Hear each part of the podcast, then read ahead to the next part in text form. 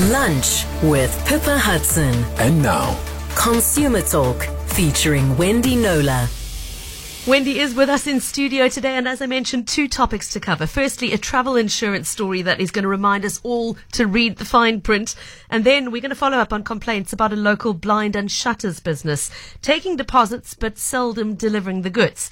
Um, and if time allows, we'll make some space for open line calls at the end as well. If you would like to join any of those conversations, make a comment, ask a question, the lines are open to you on 021 or you can send a voice note to 072 567 1567. Wendy, lovely to have you back with us. Thank You've you, told Pippa. us so many times about the importance of reading the fine print on Right. anything you sign. But boy, today's case proves the point because if a short term insurance industry veteran like the lady sitting across from me now can be tripped up by a clause in her insurance policy, what hope is there for the rest of us? Um, Christelle Coleman, it's so lovely to have you back with us again. Our listeners have heard her voice many times on the show. She's the CEO of AMI Underwriting Managers and unfortunately kind of the victim in today's case. Christelle, lovely to see you again. Thank you so much for having me here today. Just a few words in general before we get to your case. Wendy, a lot of people think travel insurance is a waste of money. Others swear it is an absolutely essential purchase if you're going to travel. Where do you sit in that field?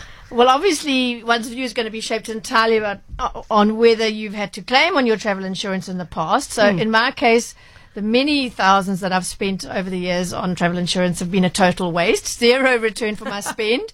But the upside, of course, is drama free holidays. Um, if I'd had to claim, well, my holiday plans would have been in tatters, but it wouldn't have been a financial disaster for me, or not entirely a financial disaster. And that's kind of the point of today's story. As with so many insurance policies, all insurance policies, the small print can shave off a huge chunk of what you're expecting as a payout. And that brings us to Christelle's personal story for a change. Yeah. So, Christelle, tell us about your travel plans and how you came to make a claim on the travel insurance policy that you'd taken out with Hollard. A policy, by the way, which, as you've just said to us, had all the bells and whistles. You wanted to be totally covered for any travel related disaster, right? Absolutely. Uh, so I'm I'm not just an insurance specialist. I actually ran Europ Assistance, which is one of the big travel. so I know travel insurance really really well. Um, and I do tend to pay more to get the most comprehensive cover because because I know insurance. Yeah. So uh, I had a trip booked overseas with my family. Uh, my son got uh, broke his leg in a rugby match. Oh, shame. Yes, and we had to cancel the trip um, last minute, and I knew that we had the cover. So, uh, you know, went through all all the hoops, did everything that I had to do. You know, tried to cancel my flights, tried to get some refunds from the fl- the airplane, uh, from the uh, the airlines, um, and then eventually submitted my net loss to the Okay. Okay, let's get a bit of detail there. So you had an international flight for, for the family with um, BA. Yes. And then you had rail tickets with Ital Rail, and then you had some internal uh, flight flights with some internal um, airline operators, right? Correct. So Italtal, Italtal, Ital Rail. Ital Rail. Where did that come from? Uh, refunded you in full, did In they? full, Which was lovely. Good to know. Yeah. And then tell us about the others just briefly. So, so actually, just so that you know, um, travel insurance, um, one of the conditions of the policy is that you first have to try and cancel everything and get Yes, all the of money back, Yeah. and you can only pl- um, um, claim for the balance. Um, BA, um, I also paid a bit more, so I had a quite a flexible ticket, so I got, I would say, about 90% of the airfare back. Um, but the local flights that I booked myself within Europe were, not, you know, there were no refunds The budgety there. ones, And I so. Tried. Let me tell you, I tried I to can cancel those flights. I had all the chatbots. I had all the call centers. We couldn't cancel. It was non-refundable. They confirmed that. So then I had a net net claim. Okay, that I so, so submitted. say ten percent BA, and then the full the full amount you'd paid for those two internal Correct, flights. yeah. Okay, so Let's talk about the figures because when it came to it, you submitted that claim, which was somewhere, I think, close to 30,000 Rand yeah, total. it Is that sounds right? it sounds like a lot, but we were a family of four. Yeah. Um, Yeah. So so the flight, yeah, the, it was all flights at the end of the day because I got all the accommodation and everything refunded. it's good to know. Yes, and, and, and I try and book accommodation where I can, can get the refund. And Pippa, actually, I was on the show, on your show with Yeah. COVID. Remember when we talked about all the travel insurance complications Yes. when COVID hit? So we, you're aware of the fact that you can be become sick. That something can And, go and wrong. also being in insurance, you you know very well that things go wrong. things Yeah. go you plan, yeah. hope for the best, but plan for the worst. And it is also a requirement for your visa to have travel Of insurance. course, So if you yes. are going to book travel insurance, it really is my advice to your listeners. Don't just go for the cheapest. Don't think that what- you've got with your credit card is going to be okay. Oh, yeah. Things go wrong. You know, people fall ill before you go. They fall ill when you're overseas. It's not just medical costs. It's also, also your luggage and, you know, cancellation curtailment, which is under which I Yeah. claimed now, which Yes, is cancellation yes. of the, for a valid reason. Um, so yes, so, so, so we had about 30,000 rand that I submitted. And what? And then, And then the big the first, nasty surprise. The first offer came back to me and said, "Okay, they'll pay four thousand rand of the thirty Four, thousand. four seven. we should be fair and say that that included the two thousand rand excess that Yeah, always so, so, payable. so yes, that's right. So it was six thousand seven hundred Yes. um, that they offered. That's right. Um, but I'm thinking like a real of consumer course, now. yes. What you, what you got, what you landed up with. Yes, in so my, yeah. Okay, so 30,000 Rand submitted, and they come back saying you're going to take home four, just over yeah, four and a after half. two thousand excess. Why yeah. the huge discrepancy? So, so there were two reasons. The first reason was they made a mistake, um, which was rectified. They Okay. forgot to include the BA portion in the settlement, which was about eleven. Eleven thousand, Right, yeah. So that was great. So we got up to the total payment, then came up to about uh, the offer came up to about sixteen thousand So of the about thirty fifty thousand. percent, just 50. over. Okay. Yeah. And and and the, and the big reason for the difference and why I wanted so so much to talk about it today is on this particular policy, um, they don't pay for the airport taxes and booking fees of the travel agent. Which anybody who So travels knows. You can't a avoid huge them. It's half. Why It's should half. they not? I mean, it just, it's just. Is that is that a common exclusion? Had you I ever heard not. of that before? No. Well, I, I, the so you know on the offerings that I've taken to to market before, and that we will be taking to market soon, and you know, for instance, I checked the market, the Santam policy um, would pay the airport taxes. So I was really, really shocked, and I was like, this can't be right. And then I read the wording for the first time, and I realized it is there. I can't push back against something that was very clearly stipulated in the policy wording. Um, that that they have a valid exclusion, and I couldn't fight it. But I just thought it's good to know that when you buy travel insurance, look at whether the policy covers airport taxes and the agency, the travel agent booking fees, because it makes up about 50% of your airfare if you book economy class. Obviously, if you book a business class, the, the portion of um, um, taxes will be much smaller. smaller. Yeah. So, so I, I took this to Hollard, um, and I asked, obviously, how how do you come to four seven out of a thirty thousand rand claim? And let's well, let's call it six seven because you're always going to have to pay an Yes, excess. of. Uh, how does that excess sit? First of all, uh, uh, No, as a comparison in the market, that's about what you'd expect. fair, okay. yeah. So, and then I said. Um, uh, yes, I see the exclusion, 8.13, which states that you don't cover airport taxes and agents' fees. But does Hollard feel that this properly ticks the disclosure box? For example, it's not bolded. A lot of the things are bolded, but that isn't. Didn't get a response to that one. All they said was, oh, we made a, an unfortunate error by not including that amount of 11,262 Rand. And we've apologized and, uh, Which they did. Which they've rectified yes. that. Okay. Okay. rectified So- that, yeah. So setting aside the mistake portion of this, w- the bottom line that Christelle's here for is to, to make us aware of the fact that you should not just assume that your policy is going to cover the flight in full. And that this, um, Wendy, your point is that if you're going to exclude something as substantial as airport taxes or agent fees, you would be happy as a consumer activist to see that directly pointed out because and disclosed highlighted. as everything, and it should Yeah. be something that's bolded, capitalized, Or- and- whatever. Or, or maybe shown as an optional extra to buy up. Well, there you Um, go. As but- insurance expert, yes. So, so Wendy, there's another point that I that I would like to make about travel insurance. Travel insurance is something that you normally buy yourself. Yes, it Uh, is. An online tool. You- So you go online as a consumer and you look at the, there's a table of comparisons and you buy it because you're booking your visa appointment and all those things. You don't have the advice of a broker or a consultant on a call that can t- uh, talk to you. a bit of lamb to the slaughter, really. Unless you, you do your homework properly, Yeah. and that's why you know I love. Um, I have many friends at Hollard. I think Hollard is a great insurance brand. Um, they're a big player in the South African market. I just felt like a complete idiot Mm. for missing something so substantial. They paid my claim. They were, you, can't- know, yeah. but but if you took it to the ombud, you wouldn't win. no, I mean, they've no, done what no, they I said did they were no- going to they do. did nothing wrong. Yes. Um, it is just something that I felt. If you are going to be comparing, uh, going onto you know the Santam travel site and the Old Mutual Insured travel site and the Hollard travel site, make sure that if that you look at this airport taxes exclusion uh, when you buy your you policy. avoid one Yeah. with that exclusion. Yes.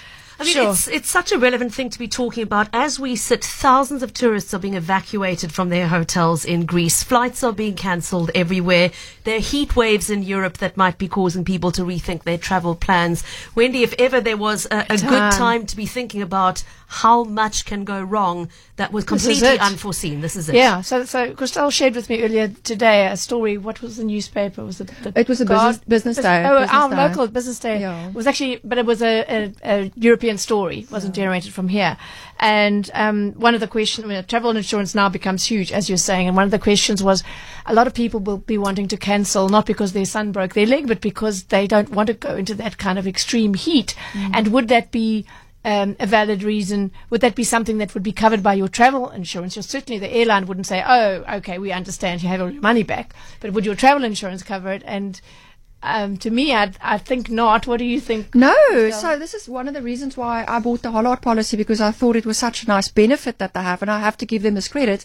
Is they have a, a policy that's cancel for any reason. Oh, So, so that's why I could submit my claim Ah. because uh, you know they could say your son can stay at home. Why don't you go and still travel? Or, you know, yeah, with- just give it some crutches. or yeah, yeah, something. no, yeah, take him with you. So, um, so they didn't question the reason That's why I cancelled the policy, which we have to give them credit for.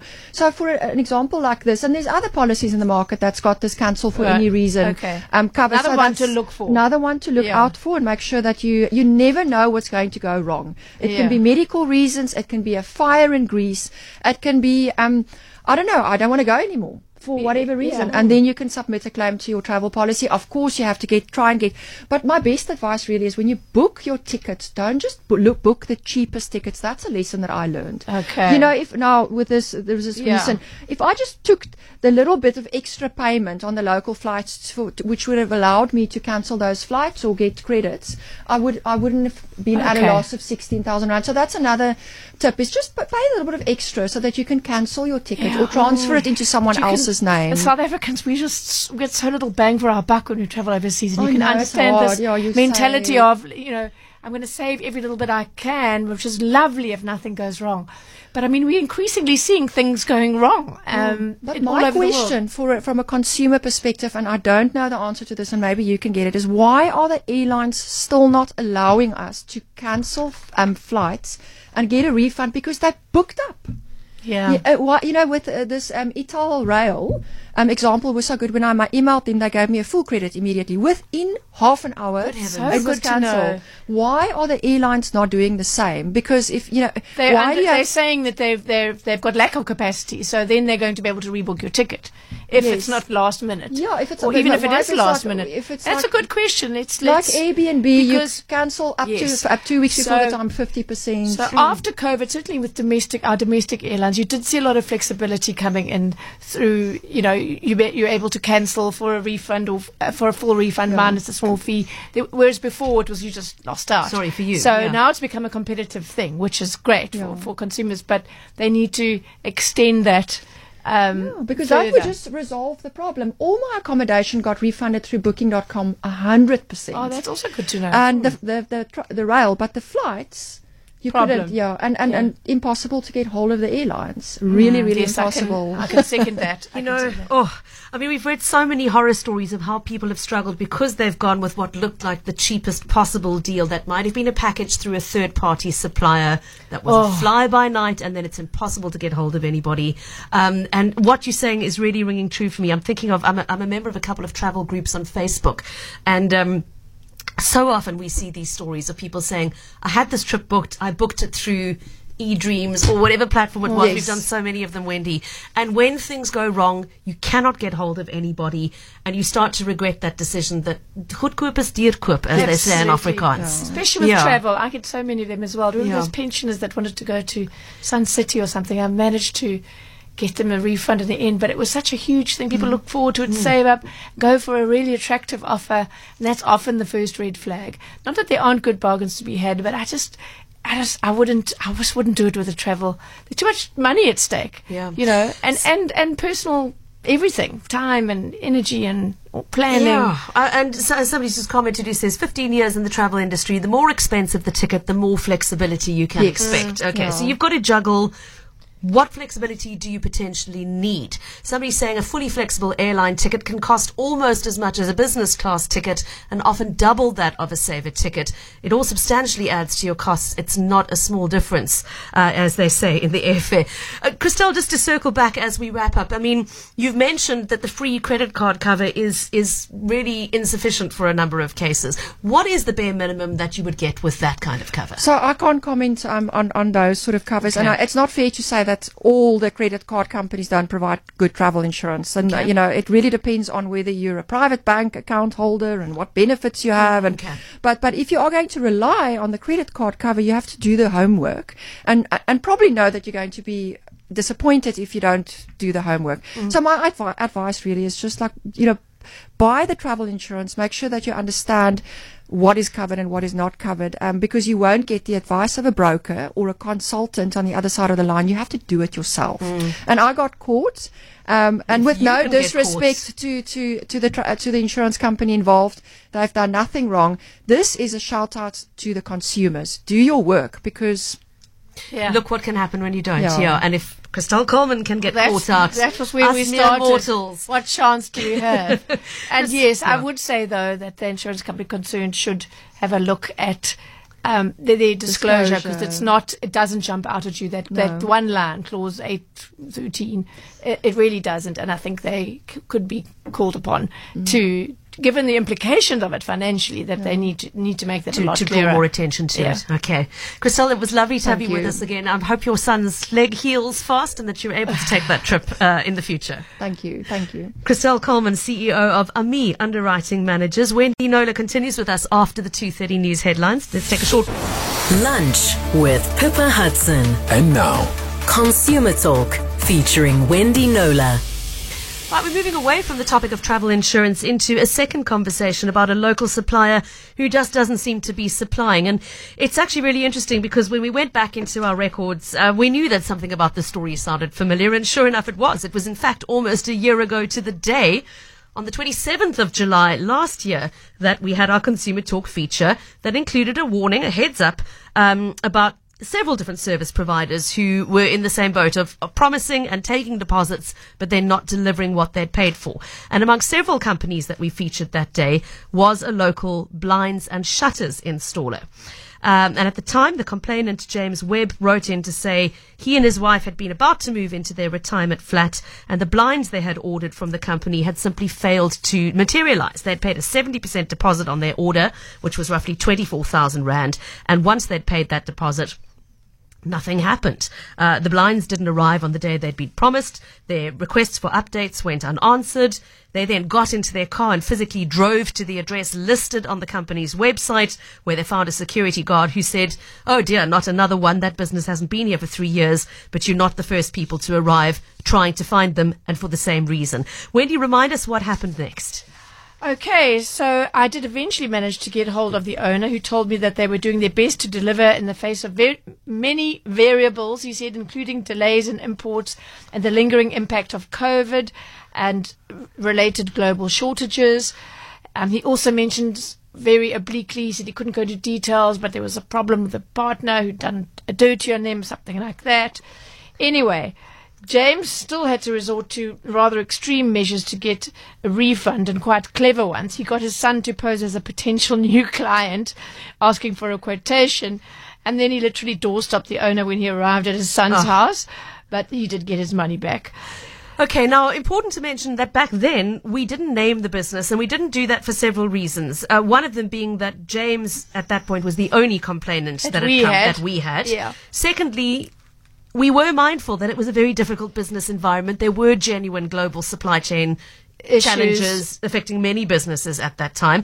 And thirdly, by the time we went to air, James had got his money back. So Wendy, at the time we took the decision not to name them, but we said if anybody else listening has had a similar experience with a Cape-based blind installer, please come forward and, let us know. I don't think either of us and uh, had any. Nobody did feedback. at Yes. that time, but that situation has not changed, unfortunately. Unfortunately, yes. So I know that you've had some approaches on social media, Pippa, and this past week I've spoken to two couples who had a very similar experience to what James described to us last year. Both have paid deposits. One in the twen- twenty thousands, and the other is much smaller. I think Okay. around six thousand. Um, and the, the company involved is Cape Blinds and Shutters. The owner Leon Fulks. He took in both those cases took their money, failed to deliver their blinds, and that's why we re- are now revealing the identity of um, the company and its owner. Because it's now multiple complaints. and I looked on Hello Peter, and there were some recent ones there as well. Okay, so look, what we're going to do is share the two case studies of Sure. those who, who came through to us with, with detail on their cases. Um, Wendy, let's start with Max and Greta. Tell us a bit more. They, they, they were the smaller deposit, but Yes. nevertheless, it's money that is a substantial amount. To And, it. and this happened uh, towards the beginning of the year, around February. They live in Chapman's Bay Estate. They found Leon's company online and invited him to quote on their blinds. Very, very smart website, very professional looking, very um, encouraging. Um, so Leon visited them in early February to do a quote. He says they were very impressed by his professionalism. He did all the measuring, made recommendations, showed samples, and asked for a 6,000 Rand deposit. It was just one blind. And that was the end of it. Um, nothing further, no updates, no contacts, and certainly no blinds. So, they- okay, they didn't take it lying down though, did no, they? no. So they opened a case of theft at the Fish Hoek police station. Remember that featured in our story about Yes. the fireplaces? Um, but weeks later, they were told that the case had been closed because the police couldn't contact Leon Folks. So then um, I we heard from another James, James Davey, um, and he and his partner Patricia moved back to South Africa. James grew up um, in Komaki, I think he said, and he moved back. To, they moved back to South Africa just three months ago after 30 years there. Okay, so really excited to be starting a new life in, in Cape Yes. Town. And um, in fact, we've got James with us on the line. So just to be very clear, it's a different James from the story we, picked, we featured Yes, last different year. person. But unfortunately, a lot of similarities. James, lovely to have you with us. Thank you for being prepared to speak to us today. You also found Cape Blinds and Shutters uh, via their website. Tell us a little bit about when you first started engaging with them and what happened. Yeah, hi there. Um, yeah, thanks ever so much for having me on. Sure. Um, so originally, what we did is we, um, we obviously, as you mentioned, we came back to, to South Africa, came back to Cape Town, whatever you, and bought a house and uh, looking to do certain things to the house. And one of those things was putting blinds up. So we went online, had a look at a, a couple of uh, you know you know companies that are out there, and then quite simply, Cape Blinds and Shutters came up um, as one of the top companies on, on the front page. Yeah. And um, you know, looked at it very very um, professionally laid out. Uh, all the information was there that you needed, reviews, that type of thing. Um, so we've actually thought, no, let's give this guy a call. So we gave him a call. He came round. Uh, he popped round on the on, on the, the 9th of June and um, very presentable. Um, logos on the shirt, all that type of thing. You know, even had you know samples in a in a kind of a case of blinds. Um, and you know his his way of presenting himself and talking about issues and questions, answering questions, very professional. So it was straightforward. So we thought, no, this guy knows what he's talking about. Uh, we'll we'll run with him. Um, so we asked him for some quotes, and then after a bit of negotiating, on the quotes. Um, you know, we, we settled on the price, and um, and then that was it. He asked for a deposit, um, and like like most companies over here that operate like this, you know, we've all heard it before. You know, fifty percent, seventy percent up front. We've done it on a few other contractors in the house. They've all delivered. It's been fine. Um, and you know, we didn't think about about um, not not paying it. So we paid it, and then you know, ultimately, just um, he went underground for about ten days. So I gave him a call you know, no answers whatsoever, um, and uh, just kept trying on, on WhatsApp and, and nothing. And then eventually, you know, I got to the point where I just emailed them and just said, listen, you know, what's happening? I haven't heard from you. You, you said you would install within 10 to 14 days. You know, haven't heard from you. It's been over two weeks now. Um, can you can you give us an update on progress? No reply. So, um, you know, somebody then, you know, told me about Hello Peter, and you know that was just just a horror show just going on there, and then seeing all, all the you know the the replies from people on Hello Peter, and then I I knew, you know, there was an issue, and we'd been done. Did you take any further steps at that point, James? What did you do? So what I did is I just I wrote to him and said, listen, I said, you know, kind of worried a little bit. You know, seen some bad reviews on the business. Uh, can you just explain yourself? You know, are you, you know, what's happening? Um, and he actually did reply, and he sent me um, a couple of emails. Uh, he only replies through his sales email address connected to the business. No other form of communication on that site or business works. In fact, I think the telephone number is actually just just made up number. It doesn't. It just goes nowhere. So he came back to us. Um, wrote just the biggest you know cock and bull story I've ever heard in my life. Uh, just came back with um, basically the following: um, his phone had been stolen. Um, he was in Vincent Pallotti Hospital for a week. It was actually. Um, I, I looked at that, um, James. He sent you the um, admission thing, but if you look at it carefully, it was one night of the first of okay. July, from what I could see. Yes. Okay, so so there yeah, yet another lie. So anyway, so um, so so that carried on, and I, I said to him, "Listen, I understand how difficult it is to, to start a business, um, you know, and um, and run a business, etc." And because he actually did in the email ask me to say, "Listen, you know, I've had some issues with um, you know with my business partner. He's done the dirty on me. I'm trying to get the business back off the ground, blah blah blah. And um, yeah, can you can you basically give us another chance. And then he actually put on the email, or we're happy to refund you. And I said, no, no, listen, we've we lost all faith in the business uh, completely. Just um, just send us a refund. And he said he would do that immediately as soon as he gets um, a mobile phone up and running because his, his phone, as I said, got stolen. When was that, um, James? How long ago did he make that promise?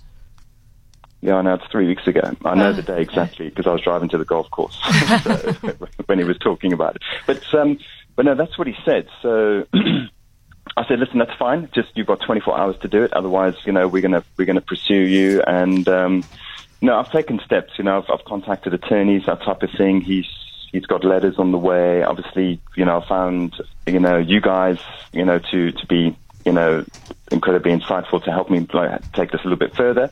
So ideally, what I'm trying to do is just go after this guy. And you know, since since I've been speaking to you and other friends of mine, I've met, you know, ultimately I, I found out that Max also um, was done um, in the similar type of fashion on uh, Chapman's Bay Estate. So we're putting something together really to try and flush this guy out and try and get more people that have had the similar scenario just to come forward so we can actually take this whole thing to the police properly and say, listen, you know, what are you going to do about this? We've got a, you know, we've got a, a multiple offender here who's, you know, just taking people, you know, for a ride big time.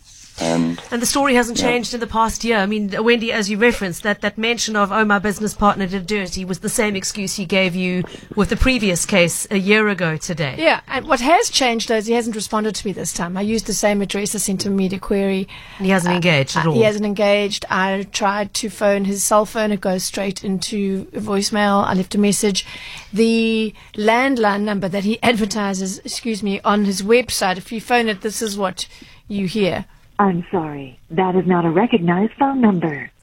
Okay, so it's a non-existing phone number. What about? I mean, you've always said to us, look for a website that has an address, a physical address. So- this one does, but only ish. Well, I, James, you said that Mm. you you did a uh, you you um I think one the other chap last year actually drove there. Um, you said you you did a, a, a search and you came up with some cash and carry. What address did you use? Because the address currently on the website just says Moorsum Avenue, Cape Town. So you can't claim he's not there because you can't contact every single business, which I think is quite Avenue. clever. Um, did you get pick up a particular number, Moorsum Avenue, from some of his correspondence or something?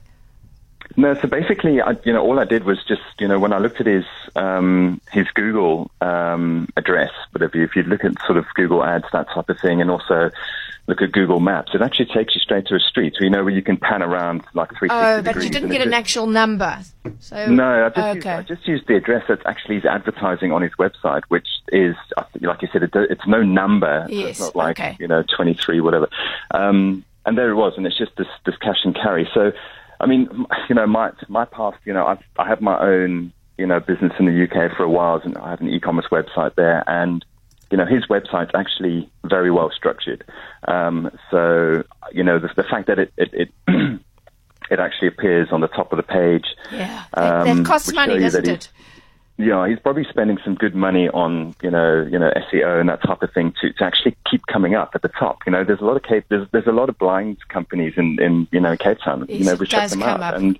Yes. And he does, it comes up high, and um, so he's got to be active. You know, he's got to be actively, you know, pursuing that website to actually get the the, the, the trade that way, so people call in. But um, yeah, I know if if I had a physical address, I would have been there by now. Well, James, I want to thank you for being willing to share the story with us as you've done today. And uh, obviously, we're going to keep in touch. Please let us know if you do hear back from him, if you do get your refund, which I sincerely hope you might. But um, if we hear from anybody else who is interested in, in chatting to you about being part of your attempt to bring him to justice and to lodge a case with police, we'll obviously connect them with you off air. Um, so if anybody listening to this is going, me too, this is my story I'm listening to, uh, please do connect with us and we'll connect you with James um, as part of the effort to, to, to get some deposits refunded at the very least. Wendy, I mean, is there anything else James can do at this point? No, not really. No. I mean, if he'd paid with a credit card, he could have done a charge back, but that wasn't the case. I'm, James, I'm guessing it was an EFT that you simply did into his bank account. Yeah. Yeah. correct. Okay. So, yeah, I mean, my main question I asked was, are you going to be refunding James? Um, I hadn't heard Max's story yet, but obviously Max as well, and I included two reviews on, very recent reviews on Hello Peter. Um, but as I say, this time, the last time there was engagement, this time, same address. I just couldn't get him on, on any, by any means. What he's doing is, I said, well, how does, how do his customers get hold of him then? Well, you, you engage via the website, you contact and whatever, and then it's done, then he contacts you via email. So protecting himself. James, again, thank you for joining us and uh, let's keep in touch and hope that there might be, uh, at the end of the road, a happy outcome to the story. Yeah, thanks for your time. Cheers, guys. Appreciate it, James Davey. Thank you, and James. Uh, yeah, interesting to hear from a couple of people responding just in general terms, not to the specific experience. But Yes. Vic mailing to say, I've just had blinds put in. I got quotes from two different places, including one that had installed some for me many years previously. I went and checked their Google and Facebook reviews to ensure that they also still did exist. And this is interesting. He says one of them wanted a 50% deposit, the other one wanted no deposit at all. Oh, Then that's to unusual. this. Donnie, well, Donnie would agree with that because Donnie's messaged me to say 10 years ago, living in Canada, a painter taught me a great life lesson. Um, very South African of me, I offered to pay a deposit or buy the materials for the job. And his response to me was, if his suppliers, who had known him for many years, couldn't give him 30 days credit, why should I give him a deposit after a relationship of five minutes? Since then, I just do not do it. If you have no credit, you're not credit worthy. At best, I buy the materials directly and have them delivered to me, but I never pay a deposit very good, anymore. Donnie. And Donnie, I bet Angelo is listening and applauding because our DIY man has said the same thing to us many times before. Be very, very careful about deposits paid, particularly for the purchase of materials and who owns those materials when they've been purchased with your money. Exactly. Is something to be very careful about yes, as well. and I love that if you have no credit, you aren't credit worthy. I mean, you're not you're not an established enough player to be able to get goods from your supplier. I would say if you have an, an established relationship with, somebody that has done work for you previously, but then again, our other advice is always check recent reviews because Yeah. sometimes people start off well. And you go on that, and meanwhile, you know, so always Something go into Hello wrong. Peter Yeah. or Pr- Trustpilot. Don't trust the reviews on the on the website of the company itself because this company has rave reviews, um, and and clearly they aren't to be trusted. In fact, the claim on the website is Cape Blinds and Shutters are. I would say is one of South one of Cape Town's leading blinds and shutters installers. We take pride in being regarded as one of the most reliable and affordable blinds and shutter companies in the country, regarded by whom I would say. And another thing which James didn't mention was his prices were very good, just slightly cheaper than what was out there, and that unfortunately is not usually the sign of a bargain. It's the sign that you're going to be had. That's okay. It's and as you said earlier about the travel insurance, Yeah. really, it's so appealing to all of us tightening our Watching belts, our operating on a tight budget Yeah. to be taken in by something like that. So, again, if anybody listening to this is recognizing the story and um, you're one of the others who have been affected in similar ways to the cases we've shared with you today, drop me an email, please, to pippa at capetalk.co.za if you'd like to be connected with James. He's made the request that he would like to build. Um, I don't, I don't know if you would call it a class action, Wendy, but he would like to, to, to get a good body of evidence to take to police to get them to yeah, take because this they seriously. don't they don't take one case. Yeah, because look what happened last time. The previous Yes. complainant made the effort to lodge a case and it was like, oh, well, sorry, we couldn't find him. There wasn't a lot of energy behind it. There wasn't a lot of Yeah, that was in willingness to Mm. address it. Whereas if you go with here are eight, nine, ten people who have been defrauded, Different story. it's very much harder for them to, to shrug their shoulders and look away. So again, if you want to, drop me an email to pippa at capetalk.co.za. Join the conversation. Email pippa at capetalk.co.za. I think we've got time to squeeze in an open line question which has come through Wendy, and I think it's it's one that you should be able to respond to a little off the cuff. Uh, a question asking about the legal requirements of stores who are selling things to put their pricing uh, in the public eye. Uh, the complainant says all the biltong shops and mall kiosks never seem to have prices listed. It makes it very difficult to price and know what you're buying. It's hard and inconvenient to have to ask the assistant for every single product. And their comment is that many of the vet shops are doing the same thing with the food products that they sell. Remind us is if you're selling something, are you obliged Yes. to publish the price on every item? Eh, absolutely. Without exception. It's a requirement in terms of the Consumer Protection Act for this reason. You don't, they've, they've banking on people coming and saying, could I have 50 rands worth of biltong or whatever the case may be and not really knowing the price or being able to compare the price, etc. I, I've, I, a few years ago when I was still living in Durban, I did, I went around to a lot of biltong shops. Yeah. And I didn't find one that was displaying their prices. And I made a big hoo-ha, named and shamed, asked some of them why. And one said, because the price is so high, we don't want to put people off. Oh. I mean, Hello. hello. I think it's more, you know, let's not let them uh, um, compare prices. But yeah, biltong prices, it's like an industry thing. They all do it. It doesn't make it right. Um, vet shops, um, I've seen some that um, will have one sign, sort of right at the bottom, tiny, that says your five kilogram bag is this, your whatever, with a different. But it's confusing. It should be, as with any other goods, in any other retail store, there should be under each under the the place on the shelf that says that's for the five kilogram pack bag of whatever, there should be a price. You shouldn't, as a consumer, have to go hunting for a price, or as they're hoping that you get to the till, it rings up as you know nine hundred and something rand, and you go, mm, but now this huge bag sitting on the counter, your dogs need the food, and you you just You know, don't want to want quibble over uh, yeah. over this huge. So, um, I my advice is push back. Don't just accept it. Name and shame. Do all of that. Because it's not okay. It drives me wild with indignation that companies and whole industries just choose to flout a, a, a very key section of the act uh, for, for their own ends. You know, Hmm. never mind the consumer. Uh, you know that does, that offends my sense of justice massively. Okay. So, so speak out. Let us know. Give us examples. Let's phone them. Let's say, you know, how do you justify this? Yeah. And see what, and then and then follow up to see if if there are any changes. Well, speaking of which, somebody's just WhatsApp to say that drives me mad. Pick n Pay does this all the time. Only prices on certain products. Oh. Have you had any feedback on whether Pick Not and Pay yet. has acted on the adjustment of their pricing well, it was policy? very recent, only Yeah. two, three weeks at most. But um, uh, it's something I feel very strongly about. Just to, to recap um, for listeners, Pick n Pay, commendably, along with the Shoprite Group, used to put the the selling price. Say something was twenty nine ninety nine. In the bottom left corner, they would put the per kilogram price. So that was the actual price of the good, the unit price that you can then compare other products that may not be exactly the same pack size and mm-hmm. or, or you know to check whether the big box is really a better deal per gram or per kilogram than the smaller one and uh, they've introduced some new, some new shelf labels that will enable them to do some marketing there on the shelf on that label.